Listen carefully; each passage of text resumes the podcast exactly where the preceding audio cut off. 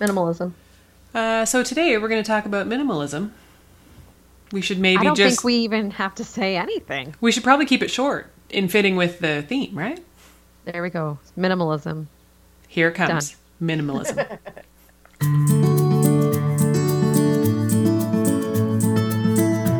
Hi, and welcome to The Improvement Project, a podcast about being a better human through good habits, challenging yourself, learning from a wide range of experts, and celebrating all of the little wins along the way. I'm Doctor Peggy Malone, a healthcare provider and human being, trying my best to be better and encouraging others to do the same. I'm in London, Ontario, Canada, and with me is my disciplined accountability partner, Jenny. That's me, Jenny Kous, not a doctor, but a marketing professional from Saint Thomas, Ontario. I'm a small-town gal and a big believer in the power of habits. We know from research and from our year of monthly habit challenges how our daily choices impact and ultimately create our lives. So we're getting intentional about our habits, and we hope to inspire you to become more disciplined, more consistent, happier, healthier, more productive, and overall, your own best self. On today's episode, we will explore the concept of minimalism. If you are new to this idea, stay tuned for what it is and how it has affected each of our worlds. In our newly named segment, Ooh, Me Likey, Jenny is digging a fun family vacation spot, and I've been loving a new podcast that Jenny got me into. My win this week is related to exercise, yay, and Jenny's Learn is all about managing expectations with your summer bucket list when it comes to kids. But first, we want to share an update. Last week we talked about our Scottish friends and the fact that they took our friend Gretchen's Four Tendencies quiz. We found out that Sean's tendency was an upholder, which wasn't a surprise. No. And Dave got me got a message back to me this week, and he let me know that the results of his quiz, he's a rebel, which was a surprise oh, to me. But also but you predicted that a little bit, though. Kind of. It, it, and again, it's one of those things where if you don't know what they're thinking about, it's hard to know mm-hmm. for real. But the quiz shows him he's a rebel. So just as a reminder, the rebel is... Uh, somebody that says, it's hard when I have to, and it's so easy when I want to. Mm. So rebels are somebody that it's about their identity. It's about creating, they, they resist outer ex- expectations, and they also resist inner expectations. But if they really want to do something because it fits with who they are, then they will be motivated to do it. So that's interesting that Dave is a coach and he's a rebel. He must find some interesting ways to get around that that whole managing expectations. Because you kind of thought he would be more... I thought he was an like, obliger. Obliger maybe with rebel tendencies, right? I, is that what I said? Yes. All right, I feel well. like that. That's what I thought you had said. So maybe he's a rebel that leans obliger. How about that? Interesting. Hmm.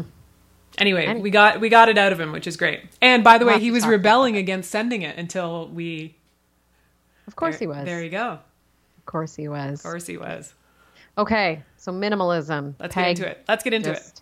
Let's get right into it. So it's it's probably a term you've heard. Maybe you even have some ideas about what it means. Who knows? Maybe even maybe you consider yourself a minimalist. So what comes to mind when most people think of minimalism? What do you think, Peg? Well, I'm not sure what most people think, but I remember it was you, I think, that first introduced me to the concept of minimalism. Like, I, I kind of knew what minimal, minimal, wow, I can't even say it right now. I, I kind of knew what it was, but I didn't really get the concept. And when you first started talking to me about it, in my mind, a minimalist was somebody that had a tunic and a spoon. They just Love had zero. They just had that, and that was it. So I've since discovered that that's not really the case. No. Well, and I mean, I do love a good tunic. I do love a good spoon, but I do need more than that. All right.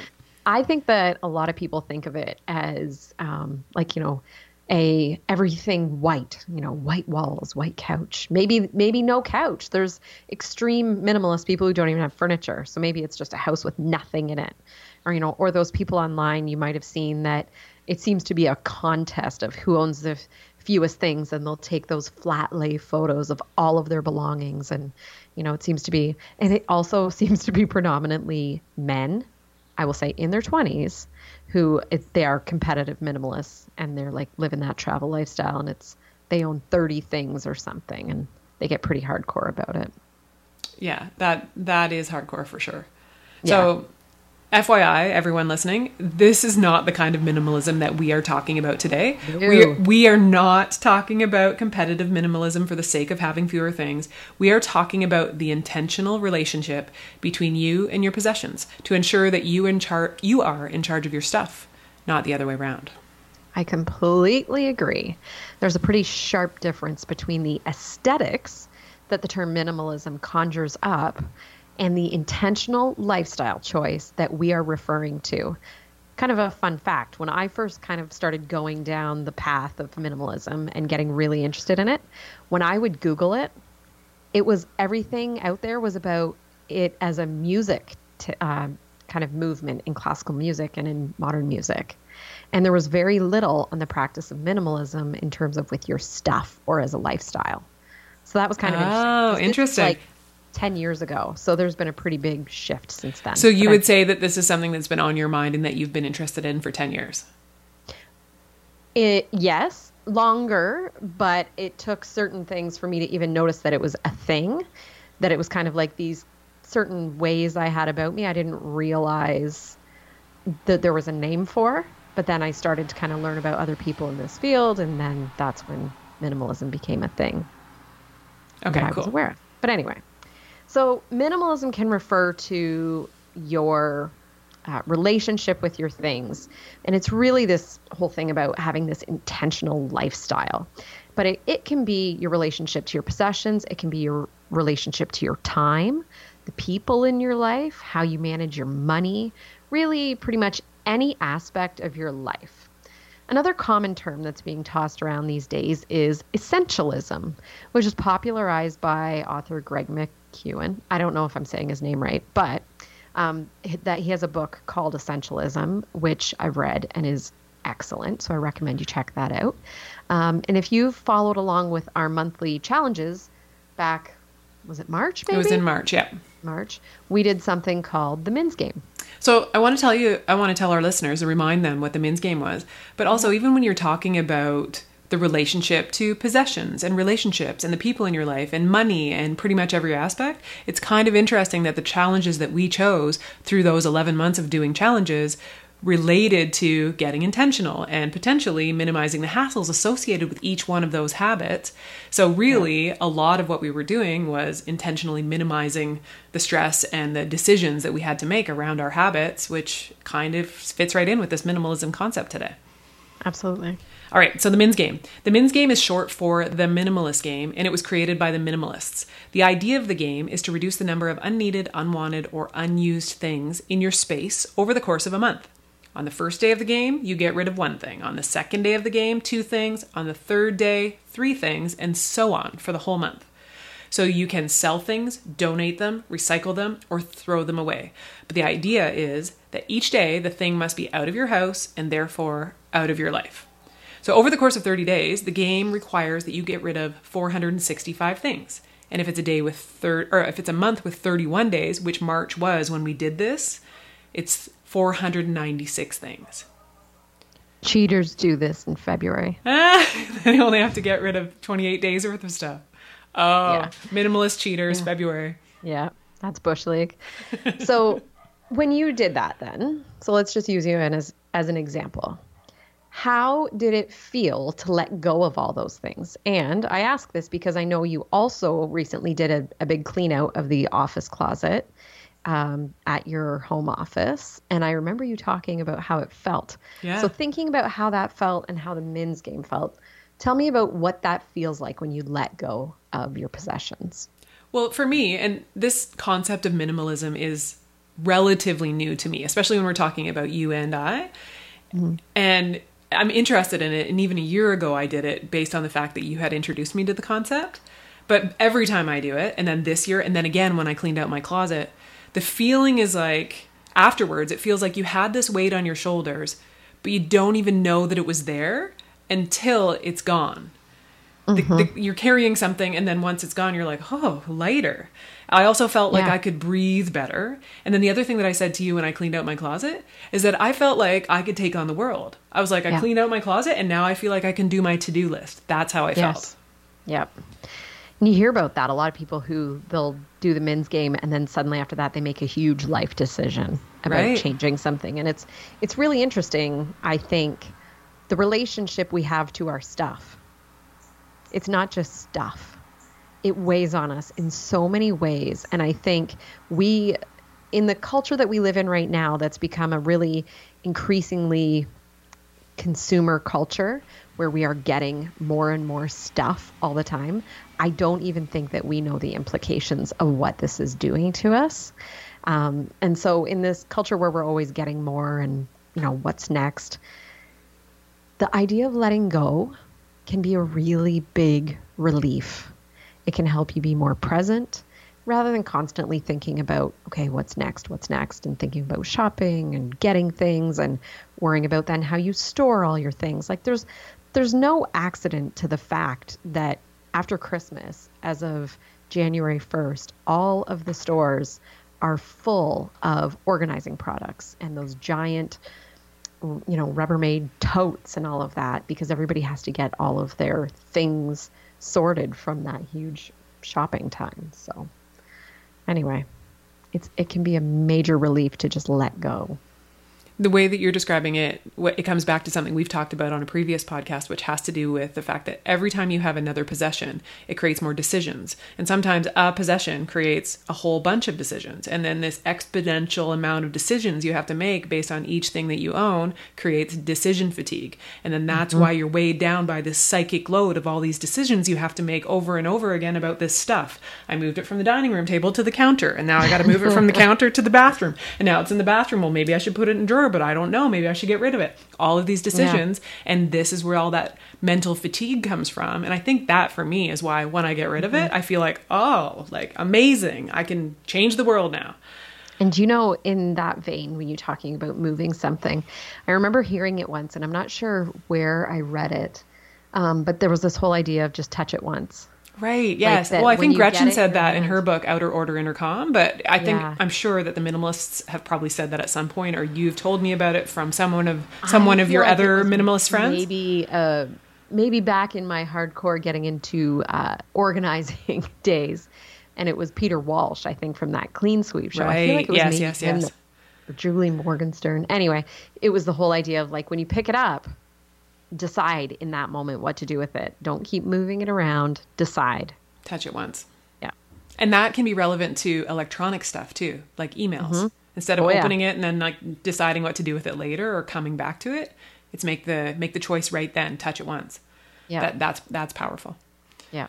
All right. Well, minimal, minimalism also teaches people to value experiences over things. So having less things to take care of can mean that you have more time available to spend time with those that you care about, and then you can connect in a deeper way. For sure. And I think another benefit of it is if you own fewer things, there is less to clean, which I love because I don't like cleaning, but I love having a tidy house.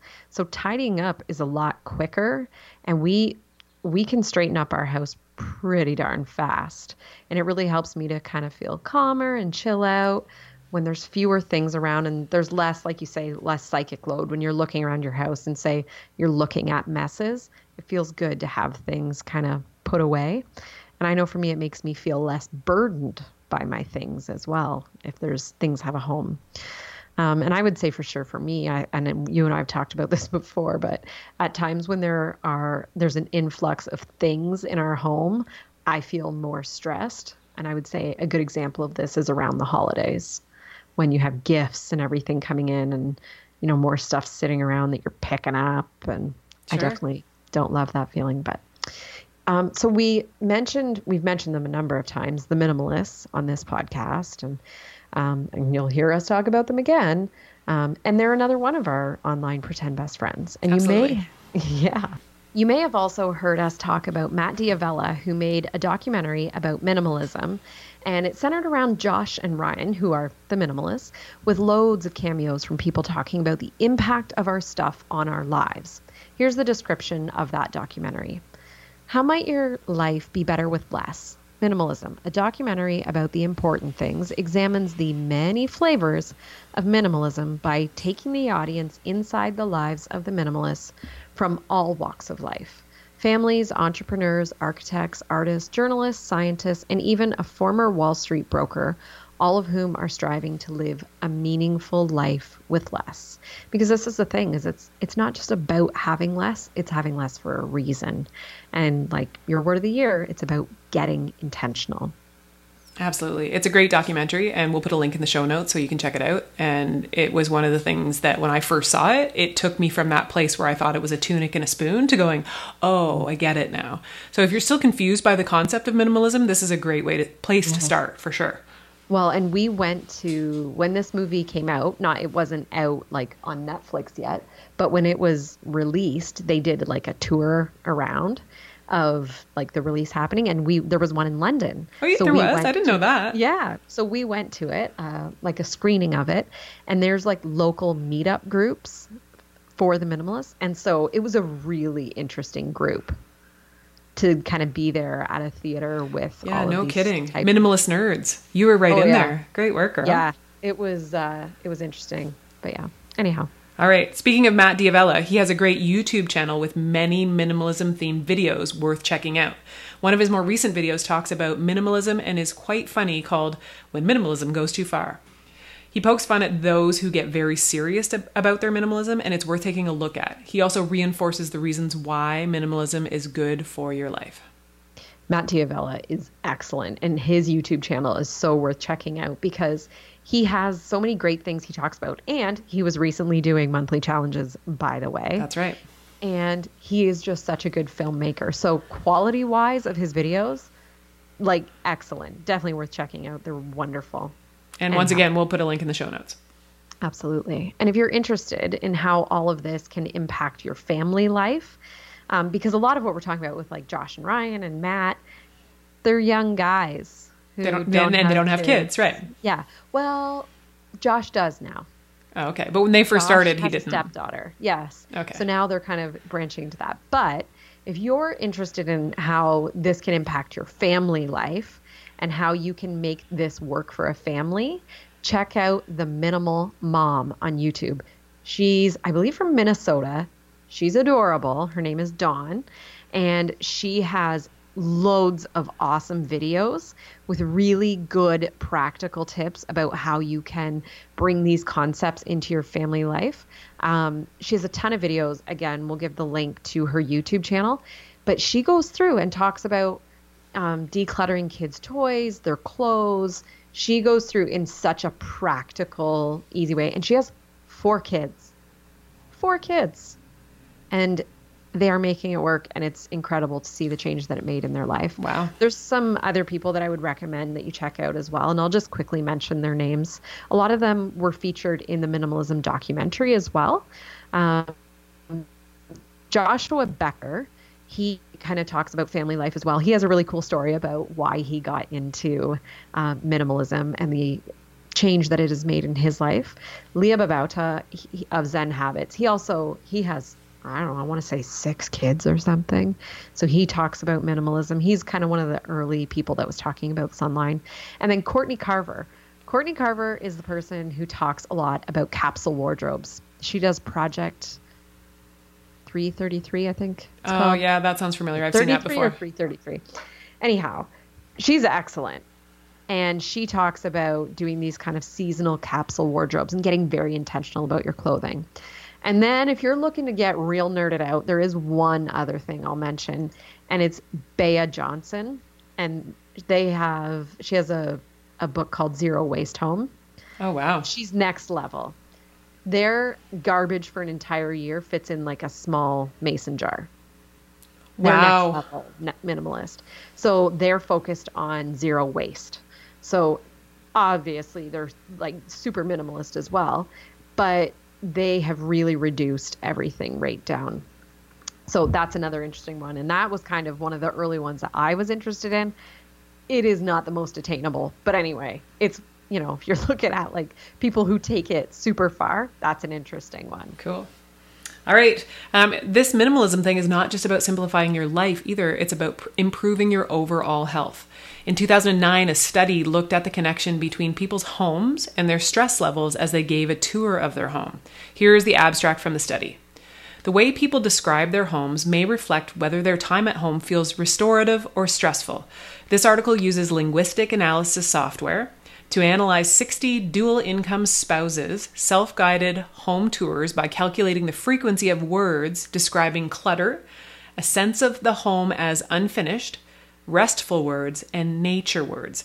Based on a principal components analysis, the former two categories were combined into the variable stressful home and the latter two into restorative home. Over three weekdays following the home tours, wives with higher stressful home scores and flatter diurnal slopes of cortisol, a profile associated with adverse health outcomes, whereas women with higher restorative home scores had steeper cortisol slopes.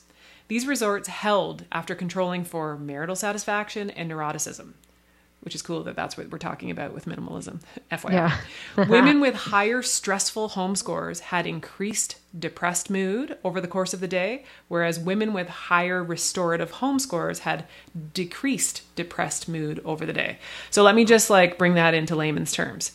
The people that describe their houses as calm and restorative, less stress, less depressed. The people that described their house as more stressful, uh, what were the words they used?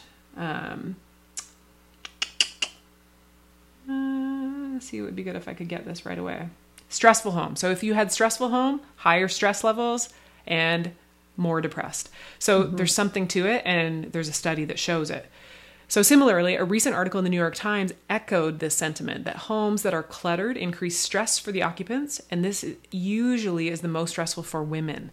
The study also looked at cortisol levels, which is the stress hormone, and saw that there were strong correlations between clutter and stress. So if you want your cortisol yeah. levels to come down, if you want your stress levels to come down, there really is something to what our online pretend best friend Gretchen Rubin says, outer order, inner calm.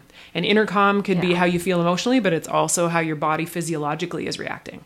Yeah. And I, re- I remember reading a thing about this, and I think it was related to the one with the New York Times, where it was talking about men and women could be in the same space, like say, you know, a husband and wife in their home, looking at the same thing, and the woman would be stressed by it and the husband wouldn't. Yeah. Well, it's, I have, I have an anecdotal heavier. study of that in my own house. yeah.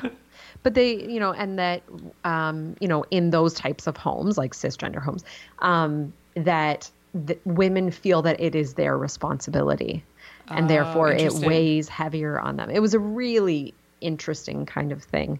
One little side note, I just want to mention that the Minimal Mom talks about. Okay. Is she said, and we're going to talk about this as well in the next segment, um, but when you go and you rent a place, so say you go and you rent an Airbnb or a vacation house, and you go there and it has just the things you need. Right. If you've ever gone and enjoyed that experience of having just what you need and you don't have all your stuff, you've just brought, you know, the clothes and that kind of stuff, and you just have those things around you. I've always loved that feeling, and I love staying at Airbnbs. It's my jam. And I realized that that is what it is for me, because it's like the ultimate where you don't have all your stuff. You have just what you need. And she describes it as, if you've ever enjoyed that feeling of having only the things you need, you're probably someone who's going to really dig minimalism. It's like a part-time minimalist experience, like our part-time super minimalist experience. Yes. Absolutely. Oh, that's and neat. I love it. Speaking of I love it, ooh. It's time for a segment formerly known as What Do You Diggin', which we're now calling Ooh, Me Likey. I can't believe Peg went for this. I'm so glad. it's, grow- it's growing on me. Yeah. Well, Peggy and I really like to talk to each other, as you can tell, about what podcasts we've been listening to or what books we've been reading or what random internet hilarity we found. And we feel like you might find it fun, too, because usually these conversations happen at my monthly chiropractor appointments, but we've decided instead to record them and share them with you. That's right. So each week, each of us will share something that we are loving, that we find useful or practical, or sometimes it's just something that's pure frivolity and fun. So this week, the thing that I'm liking, ooh, me likey, is mm-hmm. a podcast that Jenny got me onto, and it's called You Made It Weird with Pete Holmes. Yes. And Pete Holmes is a comedian, and he has a T V show called Crashing, and he does stand-up comedy, But he's also this really interesting dude who talks about philosophy and uh, spirituality and all sorts of interesting things that great, fill eh? all different kinds of categories. And he does it in a way that's highly entertaining and really makes you think. So I've listened to four or five of them and I love them. I love who he interviews. I love what they talk about. I love the questions he asks. And I also just like that he's a bit of a nerd and says things that make people feel slightly uncomfortable occasionally. And I also love that his tagline at the end of the podcast, and he gets the guest to say it every time, is keep it crispy. That's right, isn't yeah. it? Keep it yes. crispy. Yeah, he's great. So uh, if any of this feels like it resonates with you, what I've just said, check it out. It's called You Made It Weird with Pete Holmes. So that's what, what I'm into this week. I love that podcast. And Pete Holmes is so great. I learned about him through Rob Bell. Right, because they're buds, right? Aren't they friends? They are buds. Yeah. And um, and he has a really interesting background as well.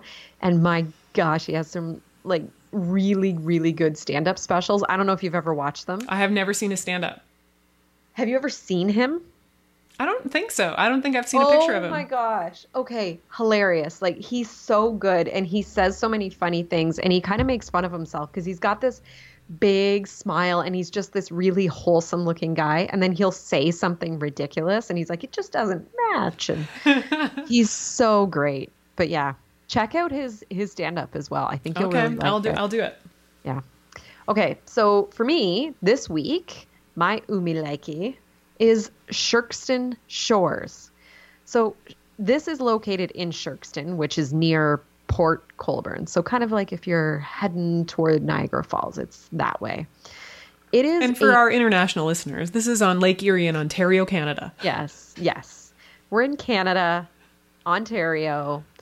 This is where this is located. So what it is, it's a beach resort and campground. That's how they describe it.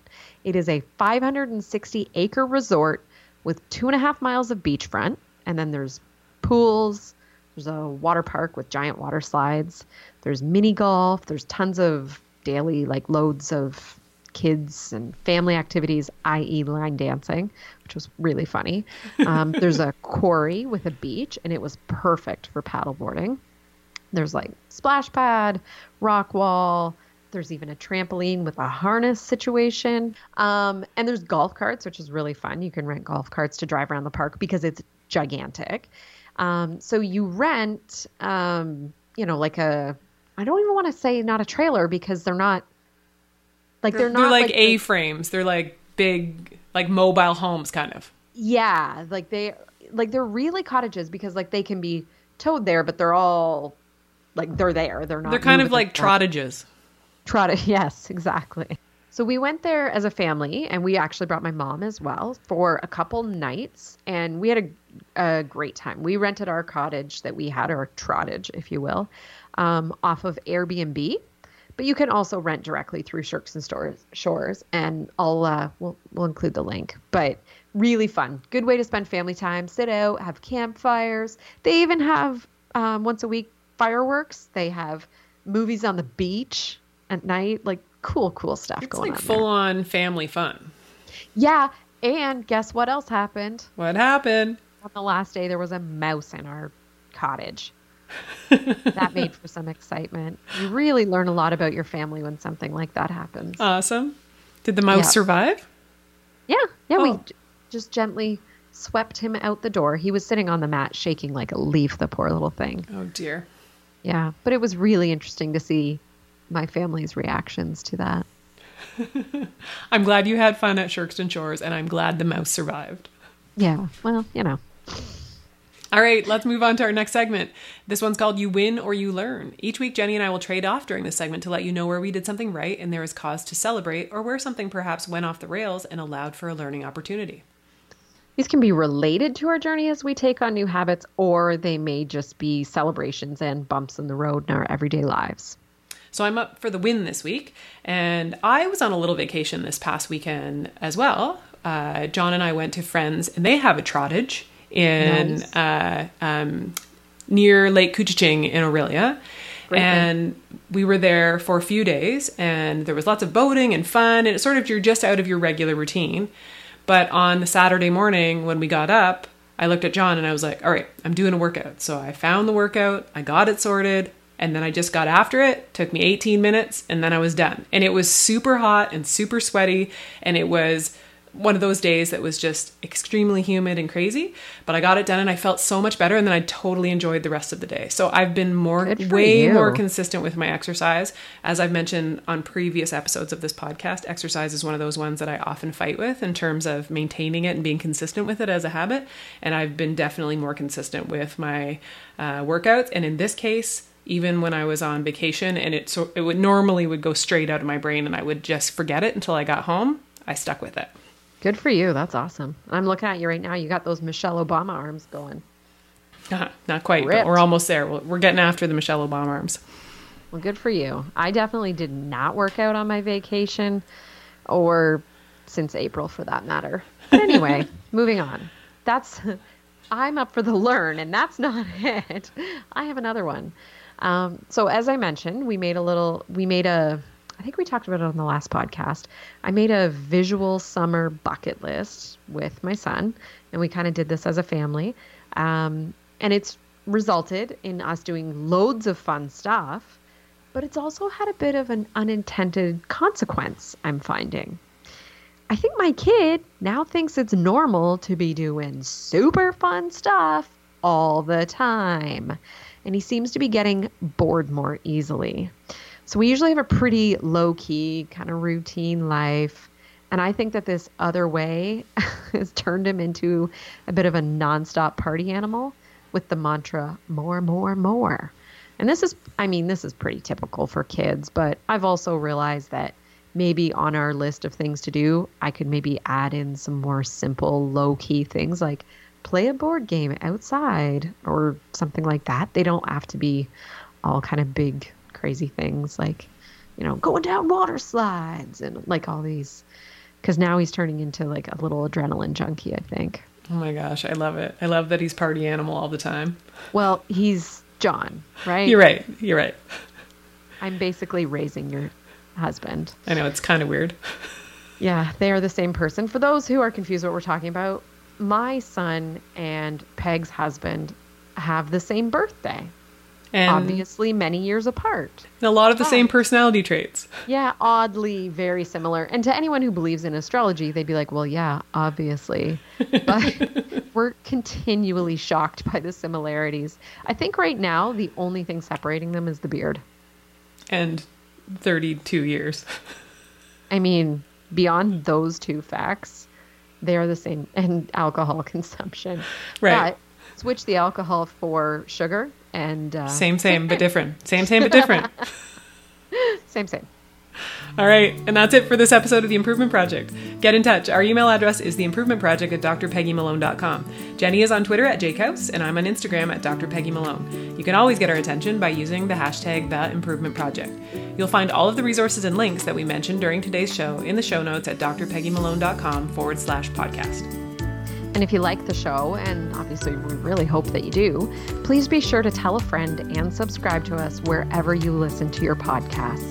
And let them know it's free, because some people aren't aware that podcasts are completely free to listen and subscribe to. We would also love it so much if you would rate us and leave us a review on iTunes. It really helps people to find the show. We also have a Facebook group, so search for The Improvement Project on Facebook to join in on that conversation. Now, go get to work on improving the most important project that you have. That's you. Thanks for listening. Until next time, stay focused and get after it.